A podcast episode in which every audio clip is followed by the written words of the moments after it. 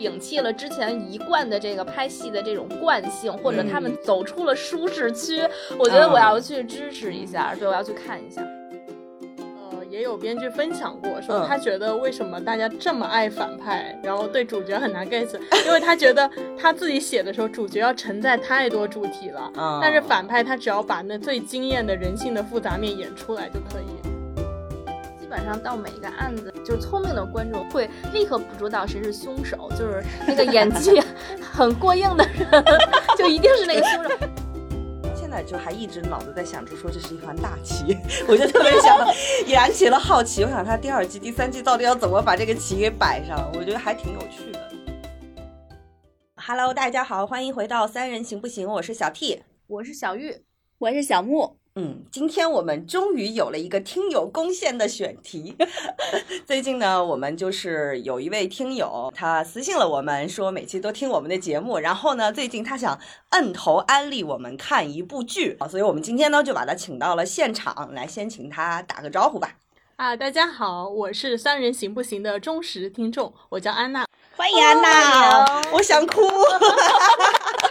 我们虽然粉丝不多，但是都很忠实。对，对这个用互联网的话术说，就叫粉丝粘性。对对对对对，我紧紧被粘住了。这个要呵呵比较熟。对，现在有一套互联网黑话，然后给我们提供选题，就是为我们赋能。嗯啊，因为我在大概十月中旬的时候看到了《唐朝诡事录》啊，然后这部剧当时我觉得很低调，宣传不多，我在朋友圈也没有怎么看到人发，但是我注意到说，哎，这部剧它的出品公司是原来出过《灵魂摆渡》的，对，然后我就很好奇，当初因为《灵魂摆渡》让我非常上头，它出了三季和两个网络大电影，啊、呃，也掀起了一波收视狂潮，现在大家看豆瓣它还是超过八分的神剧。对，因为灵魂摆渡当初它的最大的亮点是把神神鬼鬼的故事拍得特别浪漫，乍一看你会觉得有点可怕，结果越看越上头，甚至有很多集就你看到第二季第三季你会感动得落泪，比如当时杨紫也有参演呃鬼妻，呃，还有一些老戏骨演的旧事，这些其实都是被大家评为封神的剧集，所以那会儿我们会对他们的这个制作团队很有期待。嗯，呃，没有想到就时隔多年，他们因为《灵魂摆渡》没有第四季了，我们又看到了《唐朝诡事录》，某种程度其实是会觉得它是当初那个我们很喜欢的 I P 的延续。呃，这个《唐朝诡事录》呢，它也沿用了当时很大一批阵容，就很多演员都再次出现，我们会觉得，哎，有一点对原班人马，有一点圆梦的感觉。嗯、哪些是原班人马呀？呃，这在里面都不是太主角团的人，但是呃，像《唐朝诡事录》里的苏无名，他在《灵魂摆渡》里，在一个番外的剧情里吧，演过一个作家。哦、然后里面《灵魂摆渡》的冬青就是《唐朝诡事录》里的太子。哦，我也在弹幕上看见了，说啊，冬青你怎么变成太子了？哦，原来这个梗是在这儿。对，我到了现在我才能明白过来，为什么那个弹幕上那个《唐朝诡事录》里太子应该是李隆基的吧？那个角色。嗯，为什么他一出场，他戏份不多，一出场弹幕上就在飘冬青，我说嗯，这个角色是啥？这会儿终于揭秘了，终于给我们揭秘了。嗯、我当时被安娜安利了这个剧之后，我去看了，我看了以后，我也是先看了一下那个简介。当时我最惊讶的不是《灵魂摆渡》，因为我是没有看过《灵魂摆渡》这个、嗯、呃 I P 系列的，但是我当时惊讶的是看这个团队，我说嗯，郭靖宇导演的团队。这难道不是应该我爸爸妈妈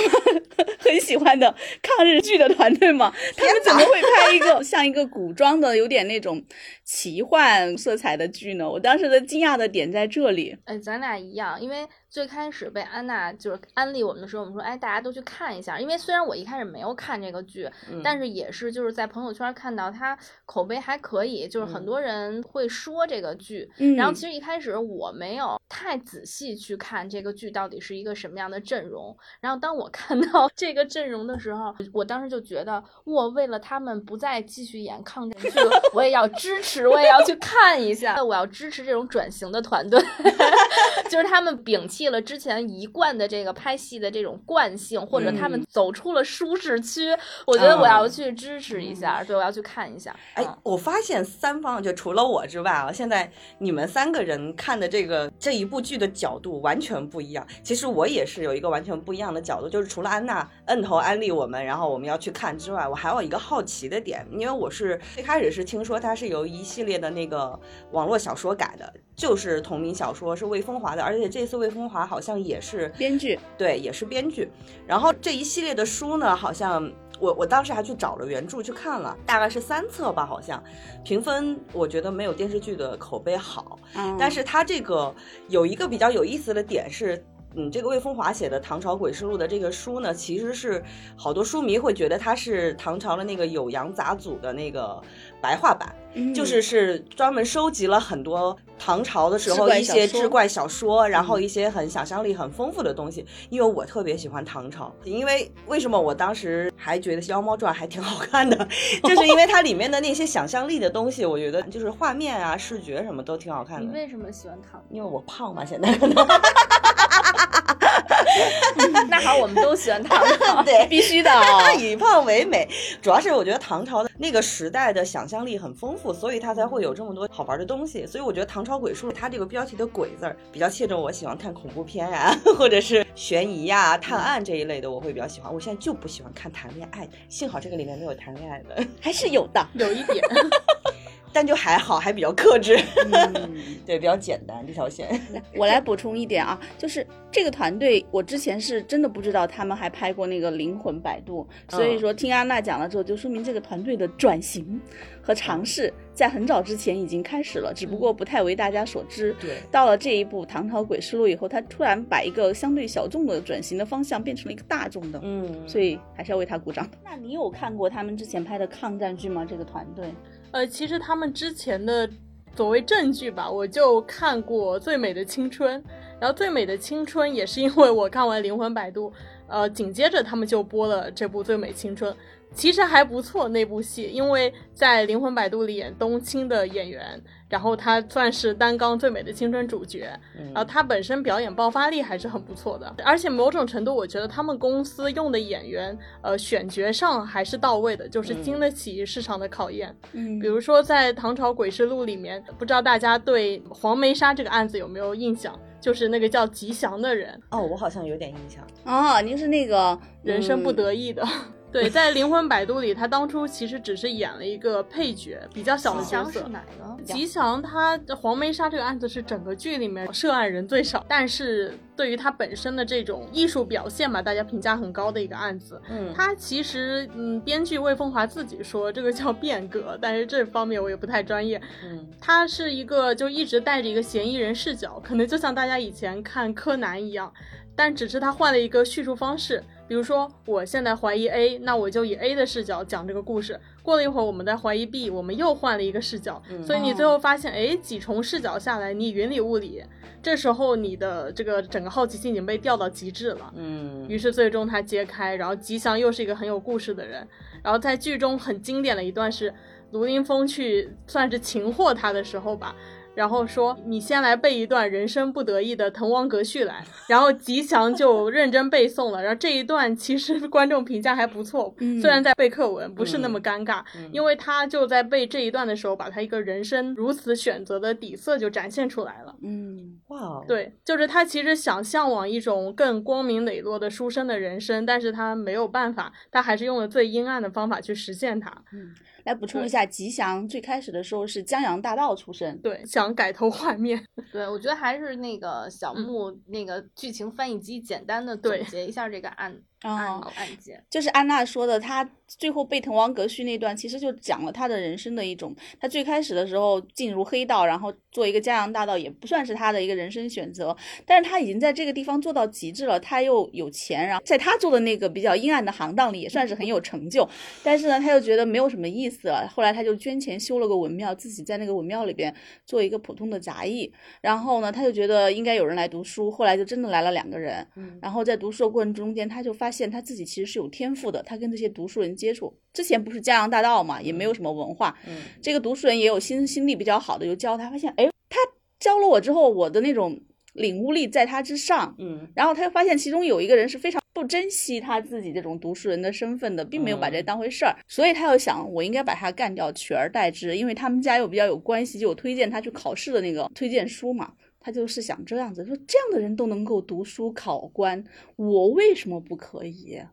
就是他特想洗白，嗯，就是有一个黑道大佬想要成为白道大佬这么一个转变的过程中间犯下了这个案子，然后被本剧的主角看破了。我终于知道安娜，就是你们两个配合解释之后，我终于知道安娜为什么想摁头安利我们这部剧了，因为就我一个可能。我不会太延展的看到一个比如说案件的当事人或者主角这个人背后的一些很多的他的人生的经历啊，或者是不会想到这么深的那一层，可能我看这一类悬疑剧我就是看案子推的好不好，讲故事的节奏好不好，嗯，所以我第一个案子就没有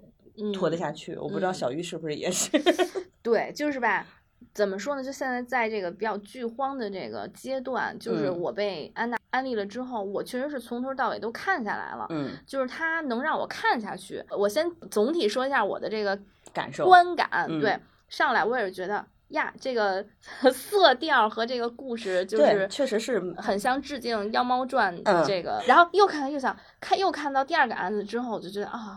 又有点致敬少年包青天，就是他一个单元一个单元然后就感觉是老年版以及就是新版，就是那种少年包青天的感觉，嗯，然后然后看到后面吧，我就觉得他一定是一个这种成熟的写这样的编剧或者团队，嗯，去用这些故事，但是用了很强的技术，嗯，就是从写作的角度啊，嗯，因为大家都是就是写东西的人嘛，嗯，所以我觉得这个感觉就会很强烈，嗯，就包括大家刚才说到的这个案子，就是其实我反而是到这个案子的时候，我的那个疲感上来了，嗯，就是因为疲惫是吗？对对，就是审美疲劳就上来了，就是因为我觉得他这个一个套路的套路套，虽然他中间可能用了这种案中案呀，或者是。把一个案子拆拆成两段，中间再插一个别的案子，用了一些这种节奏调配的手法，嗯，但是到这儿我就觉得他有一些这种，我能理解他为什么要用这样的方式，但是就会让我觉得看这样的观众又缺少了一些这种快感，嗯，对，比如说他每一个案子最后逮住凶手的时候，那个凶手一定会站在两个主角人面前说，对，我就是那个凶手，我是因为这样这样这样这样，所以我是就是把就根本不用审，你知道吗，就自己啪啪啪，而且特别有逻辑吧，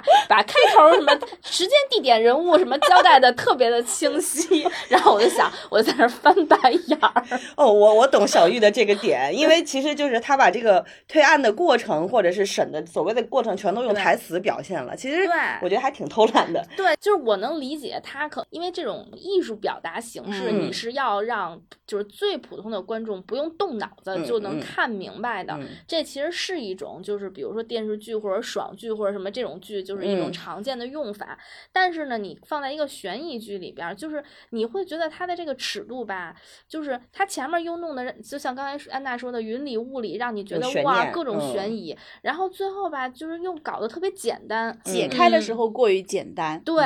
其实它这个东西应该是你既要体现这个两个主角他的这个很厉害的推理啊，嗯，或者是捕捉细节的能力，你其实有的时候就我我还是就是刚才我说那句，我觉得它里边的方法太多，就是这个剧里面的方法特别多，技术特别强，嗯，尤其是都大家都是写过这种小说写过东西的人，就是你就会很，嗯，特别明显的感受它里边的这个技术，嗯嗯，但是又使用的不巧妙，嗯，就是在揭开推理案情的最终幕的时候又反而没有用技术是吗？就是他对又很懒，就是他他用的技术这几个案件都是一样的，就是他最后给你陈情这个整个案子经过，都是犯罪嫌疑人那个被当众揭穿之后站在那个对一段独白，确实也挺考验这个演员的功底的。你去看吧，就包括安娜也可以交流，就是他每一个案件我觉得都好像都是这样的，嗯，都是最后那个凶手站在那儿说，嗯，我是因为所以虽然但是，啊，怎么怎么看的？对对，其实一方面我也感受到了，尤其是大家通看这几个案子还能找到一个共同的线索，就是科举考试对读书人的一个压力，还有当时这是他们底层唯一上升的通道，所以几乎好几个案子都跟科举考试有关。嗯，比如说像刘十八，他是他本来想成为读书人，因为家庭阴影吧，父亲不是很好，没能让他读书，也因为兄弟迫害，然后所以他会觉得他的人生就被毁了。那像黄梅沙里面就是一个彻底的科举考试故事、嗯、然后到了驼神案，就是很多鳄鱼的那一案里面，那个罪魁祸首他竟然也是说，哎，我明明这么有才，结果我官场不得意，嗯，因为他长得不行，对对，几乎我们都帮他总结出来了。对，但另一方面我有个观点是，可能之前看过灵魂摆渡系列、嗯、就会觉得，哎，这个团队他一直是有这个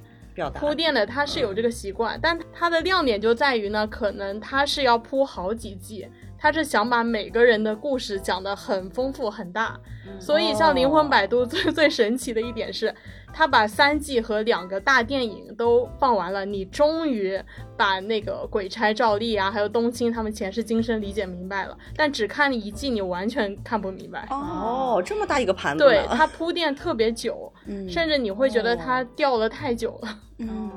那就是他可能在他的那个心思是用在一种大的那种铺盘上面，结构上，结构上，而不是用在说具体每一个案件的怎么解开，就本格这一块就解开谜题那样、嗯、他也也有小玉说那个原因，对于更多的更普通的观众大众的观众来讲的话，你实际上没有那么高的要求，你找一个你抓出凶手了，让他自己来做一下独白，其实是一个，当然从专业的角度讲算是有点偷懒的一种方式，但是从效果来讲这个效果并不差，尤其是当那个凶手演技还很好的时候、嗯、就包括安娜刚刚提到的那个叫演吉祥的，他叫马亮嘛，他在摩天大楼里也演过，就是这个演员他确实当时演技很不错、嗯、在这种情况之下你又有演技，演员一旦有演技演那种独白其实是很能打动观众的、嗯、所以基本上到每一个案子，就是你有一个就是聪明的观众会立刻捕捉到谁是凶手，就是那个演技很过硬的人就一定是那个凶手，因为吉祥一出来，他他从第一集出来我就觉得他是凶手，举手投足。对，因为就是我觉得这个演员就是他的这个功底深厚不深厚，就是你一下就能看出来、嗯、就是真的就是举手投足，你其实不在乎他的戏份，他哪怕是走一个过场就是也是有那个气场在的。我刚才在大家的那个论点里面，我一直想抓住一个论点想聊，就是演技这一块、嗯、我的个人感觉，我不知道你们是不是这样，我的个人感觉是所有的演员当中主角最拉垮这是我个人的感觉啊，不代表报社的观点。你指了哪个主角？两个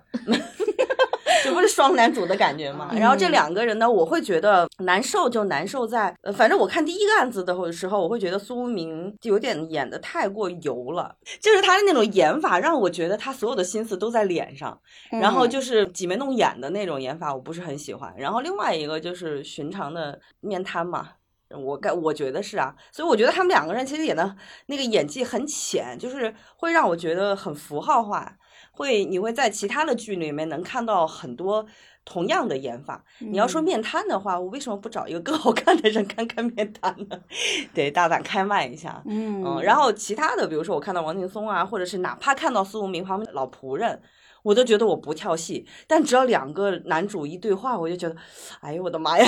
就对，其实这这也是有意思的话题。我记得就是之前呃也有编剧分享过，说他觉得为什么大家这么爱反派，嗯、然后对主角很难 get， 因为他觉得他自己写的时候，主角要承载太多主体了，哦、但是反派他只要把那最惊艳的人性的复杂面演出来就可以。哦、嗯，哎，这也很有意思，这个点。这基本上是现在电视剧的一个大的一个怎么说呢趋势吧，因为之前也采访过很多演员、嗯、呃，包括一些演过很多配角的演员，他们就说其实演配角也有演配角的好啊，他说人性的复杂、嗯、人物的千姿百态千奇百怪都是在配角身上体现的、嗯、反而主角他要承载了太多的东西，就是文以载道，他载的道太重了、嗯、这个人不太容易出彩的，当然长得帅不帅是另一回事啊、嗯、但是同样的啊就是呃，我可能会拿去比，就是因为我在我概念里面，《唐朝鬼畜》类似于一个双男主的这么一条线嘛。嗯嗯、那同样的双男主，我可能就想到《长安十二时辰》，应该算是吧。Oh. 我会觉得也是同样两个性格非常分明的两个男主，但我觉得雷佳音可能相对来说就稳一些，你感觉他 hold 住那个。因为苏无名也会有一点魂不吝的感觉，也是会有一种说我在办案的时候会有一些非常规的操作手段，然后雷佳音演的那个张小静也是这种性格嘛，但是我会觉得就是这个里面的苏无名会让我觉得很跳戏。嗯，那你非要把苏无名这个跟雷佳音的那个张小静相比，我觉得还是有一定的差距的吧。是角色上的差别还是演员的演技上的差别？嗯，都有。嗯，哦，因为长安十二时辰张小静那个路子，他其实是有点，虽然是古装，他有点现实主义的，他讲这么一个人，嗯，他在那样的处境之下，他面临的一些拉扯和纠结是体现在这个人物身上的。嗯，但是呃苏无名这个角色相对来说他的给他的要求就是要工具化一些，我觉得，嗯，就是我觉得是没有剧本没有给到他这么多的要求，要他体现出这个主角这方面的东西。而且他这个人物内心没有什么执念，比如说我要复仇，我要为了救谁，他只是说，哎，我坚守一个道义，我去拯救苍生这样。对，哦，那这么说就能理解。张小静他还是有亦亦正亦邪的那个东西在，嗯，就更丰富一些，他的背景，对，其实能给演员发挥的空间。支点会更大一点，嗯，哦，这么说我就能理解了。嗯嗯，你说到这个两个男主的问题啊，嗯，我就觉得，嗯，嗯其实吧，这个杨志刚他演苏无名，他扮上了以后，沾上了胡子之后，我其实第一眼看到他，我觉得是比他以往好的，迷人太多。就是这个角色，就是他中间有一段时间，在某一个那个案子中间，他由于要把自己化妆易容一下嘛，就把自己的胡子刮了，然后出现的状况。当时我看到这个形象出现的时候，我当时有一种顿时有一种出戏的感觉，我说为什么我又回到了之前他们他们这个剧组就是以前拍的那些什么娘道那种感觉。哎，但是你说这个正好我们我们可以大概给大家就是简单的介绍一下，就是他这边有一个案子是他们一开始先去大概破获了一下，然后他们对他们就离开了，然后他们觉得这个案子其实没做完，他们就又回来了，嗯，然后这个在剧情里边大概时隔一个月，嗯，所以当时他们说这那我们这两个人回去就又怕被他们认出来，但他们又不会易容术，嗯，然后当时他们跟随了另外一个同伴给他们出的主意，就是说你们两个原先就是一个人有胡子一个人没胡子，现在呢没胡子那个人沾上胡子，有胡子那个人剃了胡子去了，嗯嗯，就认不出来了。这个从逻辑上想听觉得挺 bug 的，对吧，嗯嗯，但是我当时真心觉得这个特别巧妙，因为当他们俩出来的时候我真的觉得特别不一样你知道吗，就这个时候感觉演员找对了。对，我觉得我觉得这个就这件事儿啊，这个剧情搁在其他演员身上都不成立，但是搁在他身上太成立了。尤其尤其是杨志刚，就我们可以理解，这个人没胡子，你沾一个夸张的胡子，他确实可能把脸遮上一半，就是，嗯，但是他比如他有胡子，给他，而且他那胡子之前并不是很多，不是那种络腮，嗯，他就是上面有一点，然后底下那个那个尖尖那儿有一点那个羊角，好修容，对，然后剃了之后。真的就跟以前完全不认识。对，我觉得要是我我可能也认不出来。我竟然第一次在一个剧里看到一个这么合理的一对，对，就是明明你听上去特别不合理，但当你看到的时候你就有种那种就是说一个女的在剧剧里边男女扮男装，然后其实大家观众都能看出来，啊，但是你就感觉像突然来了一个扮完你觉得你都看不出来的那种，嗯，你知道吗，就那个感觉，啊，对，你想我看到他我我看到他我都出戏了你知道吗。我顿时就觉得这好像片场换了一个，好妙啊！这两个主角真的，所以我也能够完全能够理解为什么上一个案件的当事人没有认出他。我想我也没认出来，我都已经跳跃到另一个戏里边去了，而且就做了很小的改动。他包括他也是古装嘛，就做了那么一个小小的改动。嗯，确实，就是人靠衣装。当时我的感觉就是人靠衣装，真的没想到这两个主角还有这样的功能。而且刚才咱们就说到这个刘十七什么刘十八，就这个案子吧。嗯，其实我当时还有一个感受，就是就是我真心觉得他后面又没有那么悬疑，就像我刚才说的，他最后其实就站在那儿，凶凶手就会都不用你拷问，就叭叭叭叭叭都都说完的那种。嗯，但是他前面弄得太诡异了，就这个案子就是他们。就是讲这两个主角就要到一个地儿赴任，中间路过了一个废弃的驿站，嗯，然后他们敲门之后就出来一个，在一个漆黑的雨夜啊，嗯，就出来一个人不人鬼不鬼，就反正那个脸抹得特别白，然后黑烟熏妆，然后 对, 对, 对, 对那个眼睛那个黑眼圈，然后那嘴唇也抹得特别白，然后那个人出来的那个说的话都是谁呀，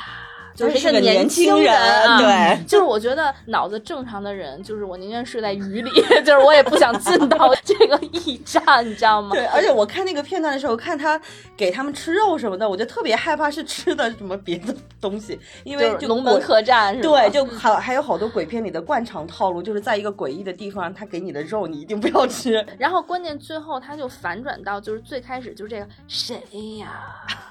你们走吧，就这这个人反而是一个好人，就、嗯、就是你就会觉得。啊啊，什么玩意儿！但我觉得安娜肯定对这个有不同的看法。对，没有，因为其实当时这个演员吧，哎，他之前也演过一些戏，但是这个戏当时几乎就有只要看过剧的人掀起了一波狂欢，就是这么一个年轻的演员。他一人饰三角，一般就像刚刚那个小 T 也说的，说有很多事情你觉得明明不那么成立，嗯，对，但是最后他就是变得很合理。比如说这个年轻演员，他真的演出了三个人，就其中一个甚至他会有一点那种，就是因为他从小不正常的不正常，可能是脑瘫那一类的，然后他又跟蛇一起长大，就变成了有一点动物性性质的那种。对，然后最后他成功把三种状态演出来了，然后好人，然后坏人，然后还有一个就是可能非人的一个状态。你看吧，配角好吧。对，我觉得我们今天就是一场大型的拉锯战，就是安娜那个阵营和我们俩这阵营互相洗脑，然后我还在中间阵营里边对对做一个墙头草。天哪，感觉安娜是一个特别善解人意的人，然后我们好像很刻薄。我们太刻薄了。不是因为安安娜说她摁头安利我们看的时候，其实我们可能也是会有一点点期待值，但是不是说这个剧难看啊，但是就是可能那个没有符合我们说期待值的摁头，嗯，对，但是其实你近期剧荒的时候是可以看的，有的解闷是可以的，就是毕竟我确实看完了它嘛。我们看一个剧真的戏太多了，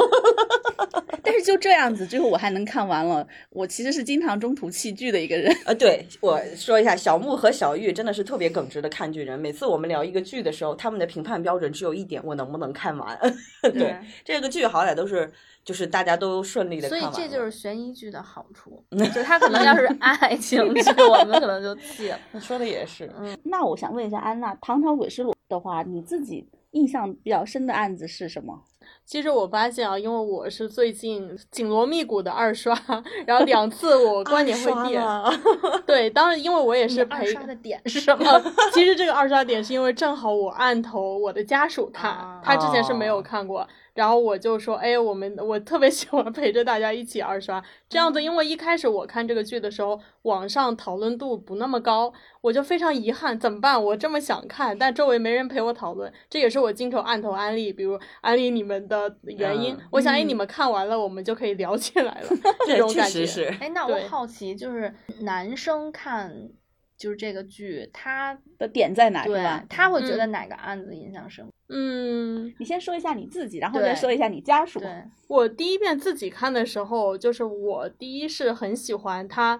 的一个能说野心这个词吧，就是你看到最后一个案子，你明白了他是想把这种朝堂跟江湖的事儿都讲在一起，而且隐约能感觉到下一季可能太子跟公主要继续斗了，就是他的格局是还可以的。然后第二点是说，我觉得有惊喜，就是甘棠义和黄梅沙，黄梅沙当时是一种你没想到这么几个人，然后还让你欣赏到了一出这么惊喜的推理大戏，嗯，然后甚至这一部我都会觉得，哎，当时编剧导演是不是状态特别好，灵光一现。黄梅沙那个剧就最后吉祥和卢凌风对决的时候，突然让他被滕王阁序的时候，这段确实戏剧感非常强。嗯，就他很多场戏，呃，我我看了的感觉就是他确实很有那种有一点点话剧舞台的感觉，就包括刚刚提的这场戏，嗯、还有刘十六、十七、十八三个人在同一个场子里边互相，就有一个在那演飞人，嗯、另外两个人在。在那各自讲对白的时候也挺话剧的。嗯嗯，安娜继续。对，然后但第二遍刷的时候开始改票了，我觉得驼神案让我觉得哎原来不错，嗯、就是当时也是小木提供了一个不同的视角，嗯、他会觉得哎李刺史的这种选择简直是这种大义不是一般人能做到的。后来我再回想一想，嗯，我觉得这个案子都可以独立成篇，就是做成一个作品。当然在我、嗯、给解释一下那个驼神案、啊、就是之前我们聊到的嘛、嗯、说他们去为了上驼神岛去铲除这个恶势力，偷了人家酿酒酒坊的酒，然后导致那些酒坊的人被抓了，然后投去喂鳄鱼了。就这个案子我当时看完之后，整个对这个案子印象最深刻，是因为我感到了一种魔幻现实主义一种深深的无奈。就是这个李刺史他其实是个冒名顶替的人，然后呢他冒名顶替的这个人呢跟他是有那种血海深仇的。就那个人趁他去赶考的时候，是湘中的一个恶霸叫李煜，嗯，然后呢就相当于呃奸淫了他的妻子，把他妻子杀了。他因为他家族势力大嘛，也逍遥法外。这个假冒的李刺史呢，自己是那种特别努力的去考科举，但是运气特别不好，一直没有考上。而这个人呢，从小不学无术，乡间恶霸无所不为，因为家族的势力给他买了个官，买了一个，当时应该是唐朝什么韦后当权的时候吧，就有很多官是可以通过买的，并不是考的。然后一路就当了一个事实了。就是说一个人他在追求他的梦想理想的时候，他自己怎么着都追求不到，然后发现别人完全可以通过一个捷径达到，轻轻而易举的拿到他梦寐以求，或者说付出了很多努力和代价的东西。这个人的心里边是非常压抑和不平衡的，他想报仇。然后他这个人他这么想报仇的情况之下，他后来确实把这个刺史杀了，杀了之后他就代替他当了这个刺史。当了刺史之后，他又由于他读书人的那种从小那种安天下的心思嘛，他想为这个地方的人真正的做一点事。他做了那么多隐忍的事情之后，最后他要把完成自己的这个目的，他要以他仇人的身份去完成。他必须得他让这个事情能够成立，能够把这个驼神社铲除，必须他以大唐刺史李煜的身份去向大唐的那个皇帝提交这样的报告，说他们干了哪些事，这份报告才是可信的。而如果说他说我是李煜他们村里的或者是镇上的，当年跟他有仇，然后呢所以我人微言轻，对，我又把他杀了，然后冒名顶替做了个刺史，然后呢再再去揭发这个事情。因为他驼神社背后是涉及到很多朝堂势力的嘛，并不仅仅是一个地方的什么结社那种社团那种的。嗯，在这种情况下，他如果这样举报，这个事情就没有效果了。再加上他本身并不是一个无瑕疵的一个举报人，嗯，他是有非常大的瑕疵的。在这种情况之下，他不得不最后到死，他都是以他仇人的身份来来死的。而且他死了以后，整个人民记住的还是那个恶人，就是那个恶人。下葬他那个碑上写的都是他仇人的名字，对，他必须得以这种方式来实现他的一个想法。有, 有, 有一点像《琅琊榜》那种很悲壮的感觉。对对对，这就是能够打动我的地方。他实现了他的想法，嗯、但他最后其实已经放下了所谓的名声。嗯嗯，这个到时候当时是看了以后让我觉得有点触动，有点燃，就是有点感触。就是说你在这儿做一件事情这么的不容易，达成理想的路这么曲折，最后还要以这种方式，还自己挺憋屈。嗯，当然这个假刺史他本人可能并不觉得憋屈，他其实已经释然了。但我看着就觉得嗯，挺现实的，很多时候就是这样。就包括人生好苦啊，就包括小玉一开始说的那个，觉得他们那个很多就连累了很多人为驼神。因为我对这个剧。这个案子看完了之后，我反过去再看，我觉得这很现实。这个假刺史达成他目的过程中间，不也牺牲了很多人吗？嗯、这条路肯定不可能不沾血，嗯，又有一些阴暗面。嗯，就是屠龙少年最后要把自己变成恶龙，才能够杀死恶龙，而且没有人会感谢你。天哪，好悲壮啊！我所以这是整个剧。嗯，为什么这个唐朝诡事录能够能够让我到后面看完了，我还觉得还挺不错的。我到这里大概能够了解到他还是有一些想表达的东西，嗯、就是在在这个案子之后我才想到，哦，他原来是在讲科举，讲一个社会里的人的那种晋升途径吧。嗯，对，其实刚才小玉也问到说，如果是男生他们会怎么看这部剧，嗯、那我家属看的时候就可有意思。他从第一个案子开始，他会看一会儿，他会暂停，然后开始百度。他在百度什么呢？各种官衔。对，因为其实一开始大家会注意到，他就讲到很多地名，比如长安底下的长安县、万年县，嗯、很多人可能是看《长安十二时辰》嗯知道这个设定的。然后这里面就有很多官职，比如县尉跟县令哪个大，其实大家通过看这个也知道。苏无名就是去兼任县尉的时候，大家都看不上他。还有长史、刺史这种身份的对应，然后男生会对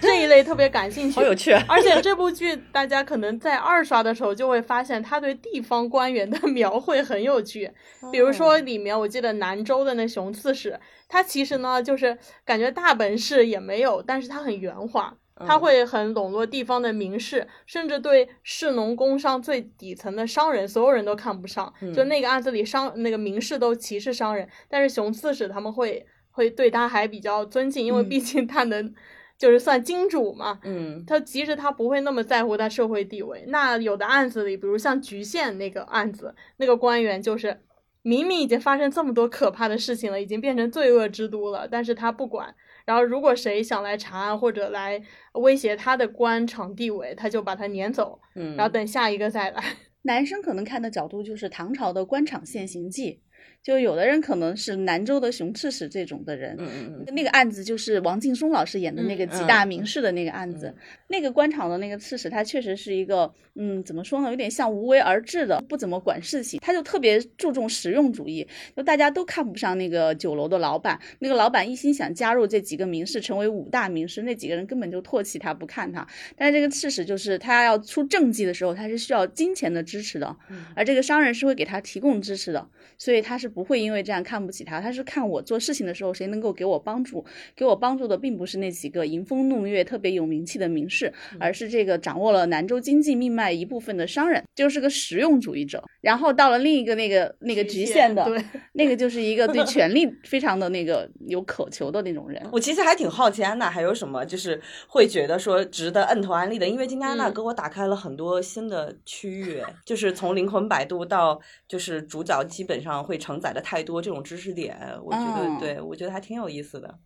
对，其实因为之前我跟小木聊过，就是什么时候我们会按头，因为当时聊他说他喜欢北平无战事、嗯、我说我喜欢有各种呃有氛围感的古装剧啊，比如说鹤唳华亭啊、琅琊榜啊或者知否这一类的、嗯、对，知否就是呃我可能会按头安利的是那种我觉得你过了很久，然后他的台词你会觉得还是挺有味道，嗯，比如说呃知否它是场景做的很美，然后你觉得哎每到春天我就想打开知否再去过一遍他们的人生、哦、对，那像鹤唳华亭和琅琊榜大家公认的说下雪天你应该开始看了、哦、那种感觉。琅琊榜的雪景是确实拍的好，因为是真的雪景哦，嗯，啊好实景拍的，但嗯它的雨景拍的也很好。我现在就一说琅琊榜我就能想起琅琊榜里边有一场那个下雨的戏，它就是拍那个雨滴，嗯啊、嗯，然后但是又他的那个雨滴配的那个剧就插在的那个剧情里边，其实又能，我觉得我可能自己过度解读了啊，就是他跟他当时的局势啊什么的，我觉得又是有关系的。一提到琅琊榜，我就会想到那个胡歌穿着那种毛茸茸的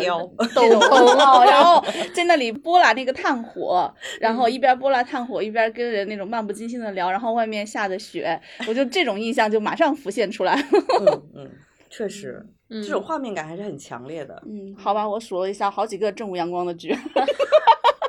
哎，但是确实是，就是我妈特别喜欢看他们的一个剧是《父母爱情》，也是神剧。我妈基本上就是这近五年，也加上各个电视台总是重播啊，就她几乎一播她就看，一播她就看。有种小时候看《西游记》的感觉，就有有那感觉。就我觉得安娜还是一个就是很浪漫的人。是的，对。嗯、其实我为什么说我特别喜欢《知否》？因为我是一个就看完一部剧，我看的时候会很认真，但是我很少有会去二刷的剧。嗯，但是知否我会二刷啊。我喜欢知否其实并不是说因为它里面的画面唯美或者怎么样的，就是我觉得我自己确实从里面学到了很多东西。嗯嗯，真的，嗯，就是它讲的是宅斗嘛。然后其实我这个人的性格，我其实之前是很就是恩怨分明，然后就是敢爱敢恨，瑕疵必报，嗯、咬牙切齿的说了这个。对，就是就是我经常会觉得，那我如果我是主人，这个人如果又是我家的仆人，就如果是在那种阶级的状态下，他如果做了错事儿，我一定不会，就如果是做到那种。嗯，就是触犯到我底线的，我一定不会饶恕他。就然后或者有时候看一些社会新闻或者看一些电视剧，你就会觉得这个主角也太软弱了，他为什么要做这样的事儿、嗯、就是看很多电视剧其实大家都会有这样的心态、嗯、就是说天哪他这个善良的太傻了或者怎么样的。但是知否里边他给你讲，他会用一些故事和台词告诉你其实做到的一些善良是有道理的。比如说我就给我感触最深的就是我记得当时明兰在处理一些就家里人际关系的时候，他的奶奶，因为他是他奶奶带大的嘛，嗯、他奶奶给他讲说为什么穷寇莫追，嗯，然后这件事对我到现在就给我的这个启迪都特别大。他他奶奶大概的意思啊，就我原台词我已经记不住了，就是说哪怕是你家里最不济的下人，都要给他们留有余地，因为所谓光脚的不怕穿鞋的，嗯、你给他，他也许你没把他逼到墙角的时候，他自己就灰溜溜的跑了，嗯、但是如果你把他逼到墙角，他一定会反杀你的，嗯、当时就他大概讲那段道理的时候，就给我一语点醒我这三十多年的一个真的，我当时真的是有这个感触，就是当然我只是举了一个我感触很明显的例子，嗯、因为它里面真的从头到尾，当然我觉得知否的就讲那个明兰小时候的那几集确实有点难难熬，对，但是他只要是看的那一段，对，但是他长大之后开始就是很多事儿，他的那一步一步的成长，包括他经历去处理很多事情的方法，是会给我一些启发的，不管是运用到现在的职场，还是家里，还有或者朋友的人际关系上，我觉得都是对我有帮助的。对，我觉得知否确实非常耐看，我很喜欢的是就是他成家之后，然后他开始治家，包括他好像处理的一个是把那个小秦大娘子的那个塞来的仆人怎么把他一个个清理出去，嗯、而且有一种就是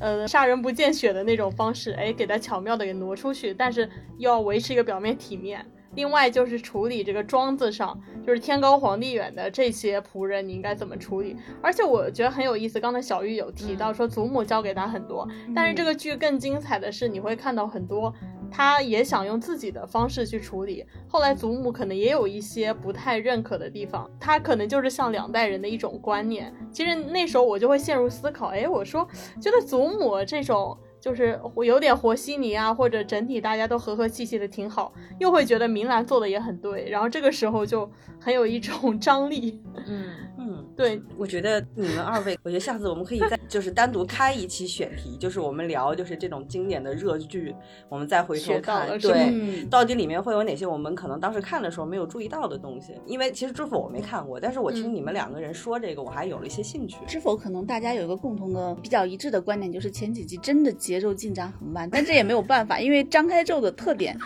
这个导演的特点就是这样子，但是他进展慢，他是在慢慢的铺垫嘛。你看《清平乐》他也是开场比较慢的，他的习惯性就是这样的。嗯，我就觉得还挺有意思的，因为其实我发现每个人他对电视剧的就是对剧的这个嗨点，嗯，他其实都不太一样。像我就不太喜欢看这个深宫大院里啊这这种东西，哦，他倒不是那种知否并不是说他在宅斗上面能够让你看到多么的惊心动魄，嗯、或者是怎样的，就是小玉说的他对于这种人情世故的处理，嗯、他是可以不仅仅是限于古代和他剧中那个情境的，嗯、就包括拿到现在你处理自己和跟父母，嗯、跟自己家人之间的关系确实是有所借鉴的。嗯，再拉回唐朝诡事录，嗯、他能够打动我的点真的还不是说他开头的那种特别吓人啊，那种什么，嗯、甚至觉得那个甘棠义那个案子让我看到了很多网大的那个影子。我一看到甘棠义那么蟒蛇一出来的时候，我说因为网大最喜欢的那个题材就是什么蟒蛇怪兽然后这一类的，我一看我说哇这么网大，再加上他出了那个白蛇，我说这也太不花钱了吧，这有五毛吗？那个白蛇就像一个布把它缠住了一样。刚才, 刚才说到那个百度，其实我此刻特别想百度一下蟒蛇的寿命是有多少年，因为等于把那个小孩就是养大养到二十多岁，嗯、这这一群蟒蛇还活着，说不定已经更迭了更代了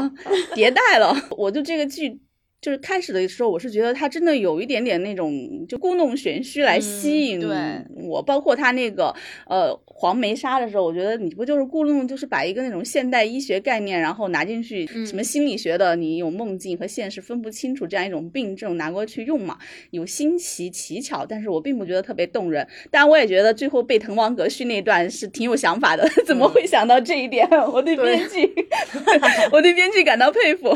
但是就是到了那个我跟之前跟安娜讨论的驼神那个时候，我就觉得，嗯、哦就很有现实感，嗯，因为那个给我了一种特别现实主义的感觉。我再回过头去看嗯前面的那些那些小角色的时候，就是那些县令，我就觉得哦这些县令很写实嘛，嗯，就现实生活中间可能在唐朝我能想象他们可能做官也确实是各自有各自的方法方法和风格、嗯、包括还有邪风观这种，嗯，就是靠那个拿钱买的，买 对, 对哎，很神奇。我反正今天我在录之前，其实我对这个剧就是热情度没有那么高，反而聊完之后，我觉得我回去可以再捡起来再看看了。熬过前前几集，我觉得甘棠义可能是你喜好的一个案子。我我会觉得很神奇的点，就是这种热情突然回来的点，并不是在于可能说案子有多好看了，可能跟我最初的那个欲望有点违背了，反而是像就是安娜和小木，呃说的这一些。背后的这些东西，包括就是像嗯安娜，我到现在就还一直脑子在想着说这是一盘大棋，我就特别想燃起了好奇，我想他第二季第三季到底要怎么把这个棋给摆上，我觉得还挺有趣的这个点。对，他比如很明显说这里面费基是会说一句啊，早知道这样我也不会轻生了，然后周围人说、嗯、哦原来你也有故事，就可能我都怀疑后面他会有对有单元。嗯，然后甚至因为只要太子跟公主的斗争，我觉得都可以斗好几季。嗯，然后所以小玉有第二季你还会看吗？可能会吧，看当时有没有剧荒生。因为好像编剧也说了，他们他们的设定啊，这双男主命不好，会一直在路上，就像一个唐朝公路片一样。公路片，公路对，我当对这个剧我当时很神奇的是。嗯，他们才待一个月，我、哦、好你就到下一个地方去吧，然后然后把他们派来派去，就感觉唐朝的官制真的是好随意啊！一会儿就把他这个人才在这儿到当县尉当了不到一个月，说哦现在调任你去那个另一个州做什么什么什么什么官职去了，就赶紧的又走吧。嗯，对，还挺有意思。而且他们这个团队很强大，就刚才说的，除了破案的这个强，有医生，有画师，然后有两个侦探，嗯嗯、然后另外就是他们一个是太子的人，一个是公主的人，就是感觉隐形的翅膀。但是那个是太子的人，实际上也是公主的人。那个男主角最逗的是，他到结尾的时候揭露了出来说，他虽然是太子的死忠党，然后太子很信任他，他实际上真实的身份是公主在早年间特别早的时候私生子的一个私生子。诶，你看小 T 瞪大了眼睛，就是剧透太多了，有点。这是个啥走向？你说的卢凌风是？对对，是太平公主的儿子。然后卢凌风应该算他女朋友吧，女朋友的爹又是皇上的人，对，就是第三方势力，就最后想把所有人都炸死的。对，哦，好费脑子。所以他们是一个就是铁三角。哦、这还挺有意思的哈。嗯，他们几个背后的那种关系就错综复杂，就是卢凌风虽然是呃太平公主的儿子，但这两个人都是属于那种一层窗户纸没有捅穿、嗯、最后也没有说、嗯、反正我觉得大家都是心知肚明那种的、嗯、但是呢他又是站在坚定的一个太子党。嗯，那像樱桃好像就是承担江湖那一派的。嗯，但是这个角色其实蛮单薄的，他就是一个工具人来表现出他是江湖的一个代表，来找一个官配，然后生给那个苏明弄了一个女，弄了一个 C P。就是、哦、我还没看，还有个哎，就是那个驼神案那个呃李刺史，假的李刺史的女儿，生生给他配给了苏无名，看苏无名好像也不是很乐意的样子，后来挺乐意的、哦，后来挺乐意的是吧？嗯、就白在这种案件里面看到谈恋爱，嗯、就是他后来可能对工具人，他后来有一个就是确实也有他。要被使用的方式，就有时苏明查案的时候，正路走不通的取得证据的时候、哦、他就会使一些江湖的方式吧，帮他需要一个工具的身份。对，而且他可以充当那个苏无名的保镖，苏无名不是一个那种手无缚鸡之力的书生嘛，然后卢凌风如果跟他势均力敌的话，就是他们可能分两路走的话，他就没保镖了，这估计是为了下一集的开展先提前给他发一个贴身私人保镖。天哪，这这个团配置已经是满配了，他们可能我猜他们后面会出现的问题也许就是背后的政治势力、嗯、就是有一点忠义难两全的感觉、嗯、那个喜君的爹实际上是狄仁杰那个电视剧里的元芳，你怎么看？有点出戏是不是？我在我在第一个案子的时候真的有点出戏，我真的对第二季燃起了浓浓的好奇心。他实际的官职是吏部的侍郎还是侍郎吧？对、嗯，实际上就相当于是大唐的组织部部长这种位置的。嗯，嗯而且想任命谁就任命谁。对，就当时我感觉他人力总监，你知道吗？对，而且就不仅是对朝堂上当官的这些人、嗯、了如指掌，他们的背景什么的全都很清楚。嗯，有一些还没有被发掘的人，就是可能是预备役官员吧、嗯、但人家可能也并不一定想，他都知道的很清楚，人才储备库，他就是一个储备库。而且中间有一个我觉得很好笑的很细微的点，就是卢林峰让那个独孤侠叔，他不是进京赶考嘛，让他带封信给喜君的父亲。后来那个苏无名就调侃他说：“哇，你好有心机啊！”其实卢林峰说他没有，我们一想这个真的很心机，就是又向岳父大人汇报了自己的情况，啊、对，然后也给独孤侠叔铺路。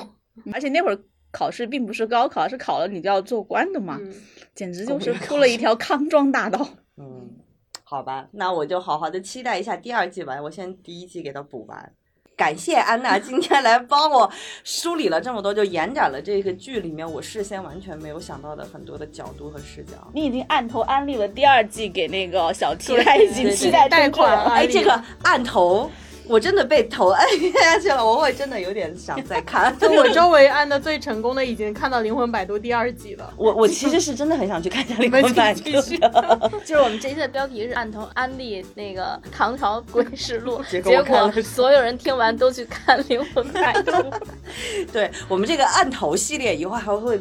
不定期更新。嗯，然后就是如果说呢，呃，听友里面有特别想安利我们看，就是。对这些剧综艺啊，对好玩的一些剧和综艺的时候，可以私信我们或者加我们那个 show notes 底下的那个微信，然后进群来跟我们说。然后我们偶尔呢也会不定期的会分享一下主播就是近期看到了一些好玩的东西。嗯，我特别希望安娜能常过来摁头安利我们，因为我觉得安娜对，因为安娜真的知识面好广，我是个。我不是个读书人，我今天听得特别过瘾，你知道吗？但是就是大家要练熟一下顺口溜，叫安娜按头安利，安娜安利系列。刘波的刘海刘疤，上联是